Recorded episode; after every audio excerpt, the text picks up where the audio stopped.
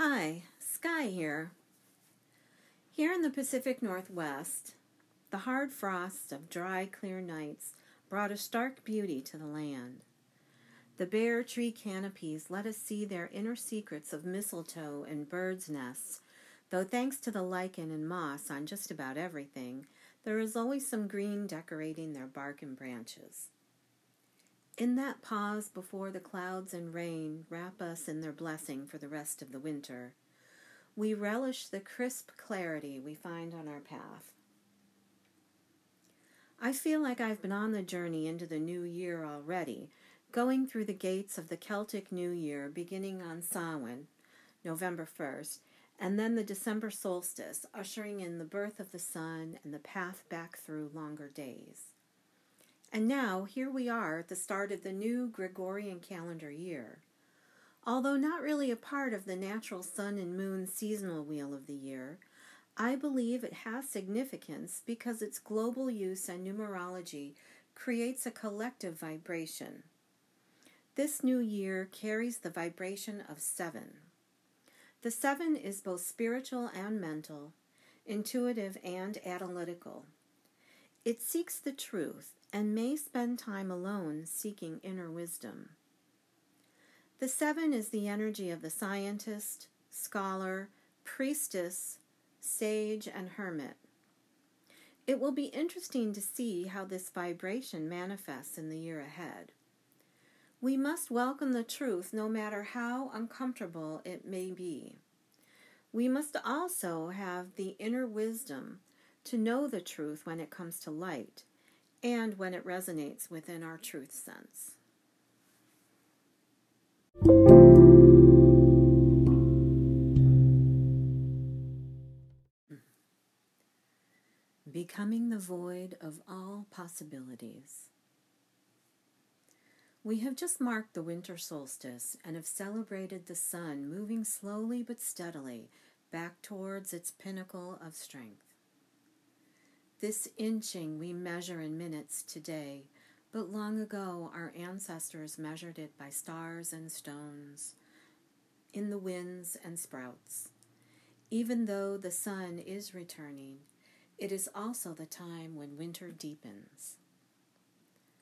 The nights are still long, and it can seem that the darkness falls heavy on us with its relentlessness.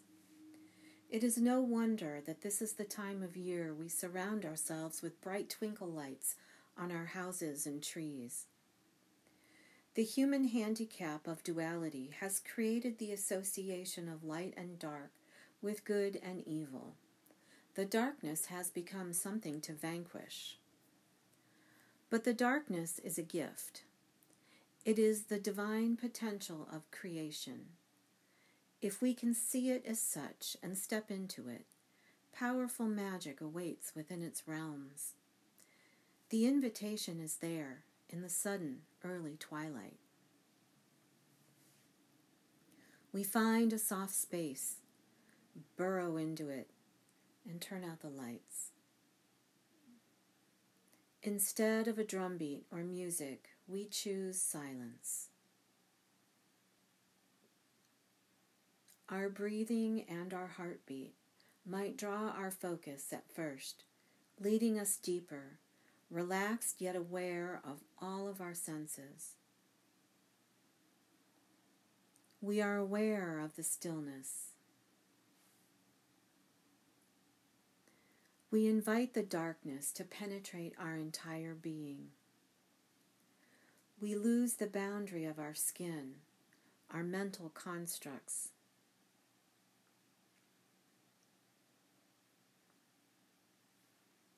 We might register it as a feeling of absolute nothing at first, uncomfortable as our atoms and consciousness become unbound.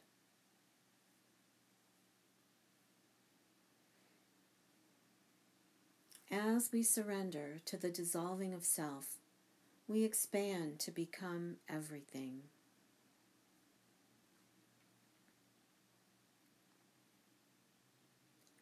We realize the darkness is the potential of all possibilities. It is the moment of divine inspiration, before the multi-dimensional tapestry of the cosmos is woven into form. And we too are the weavers. A thread comes to us indistinguishable in the inky void, but we have the knowing it is there, and we can bring it back with us.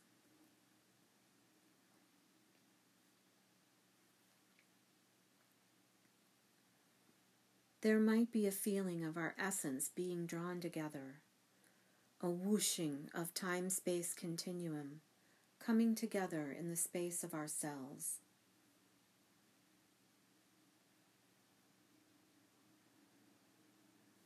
A flicker of light in the distance draws us forward. Growing brighter, we are birthed anew into the light. The thread still in our hand, we are poised at the moment of our own creation. Our tapestry awaits.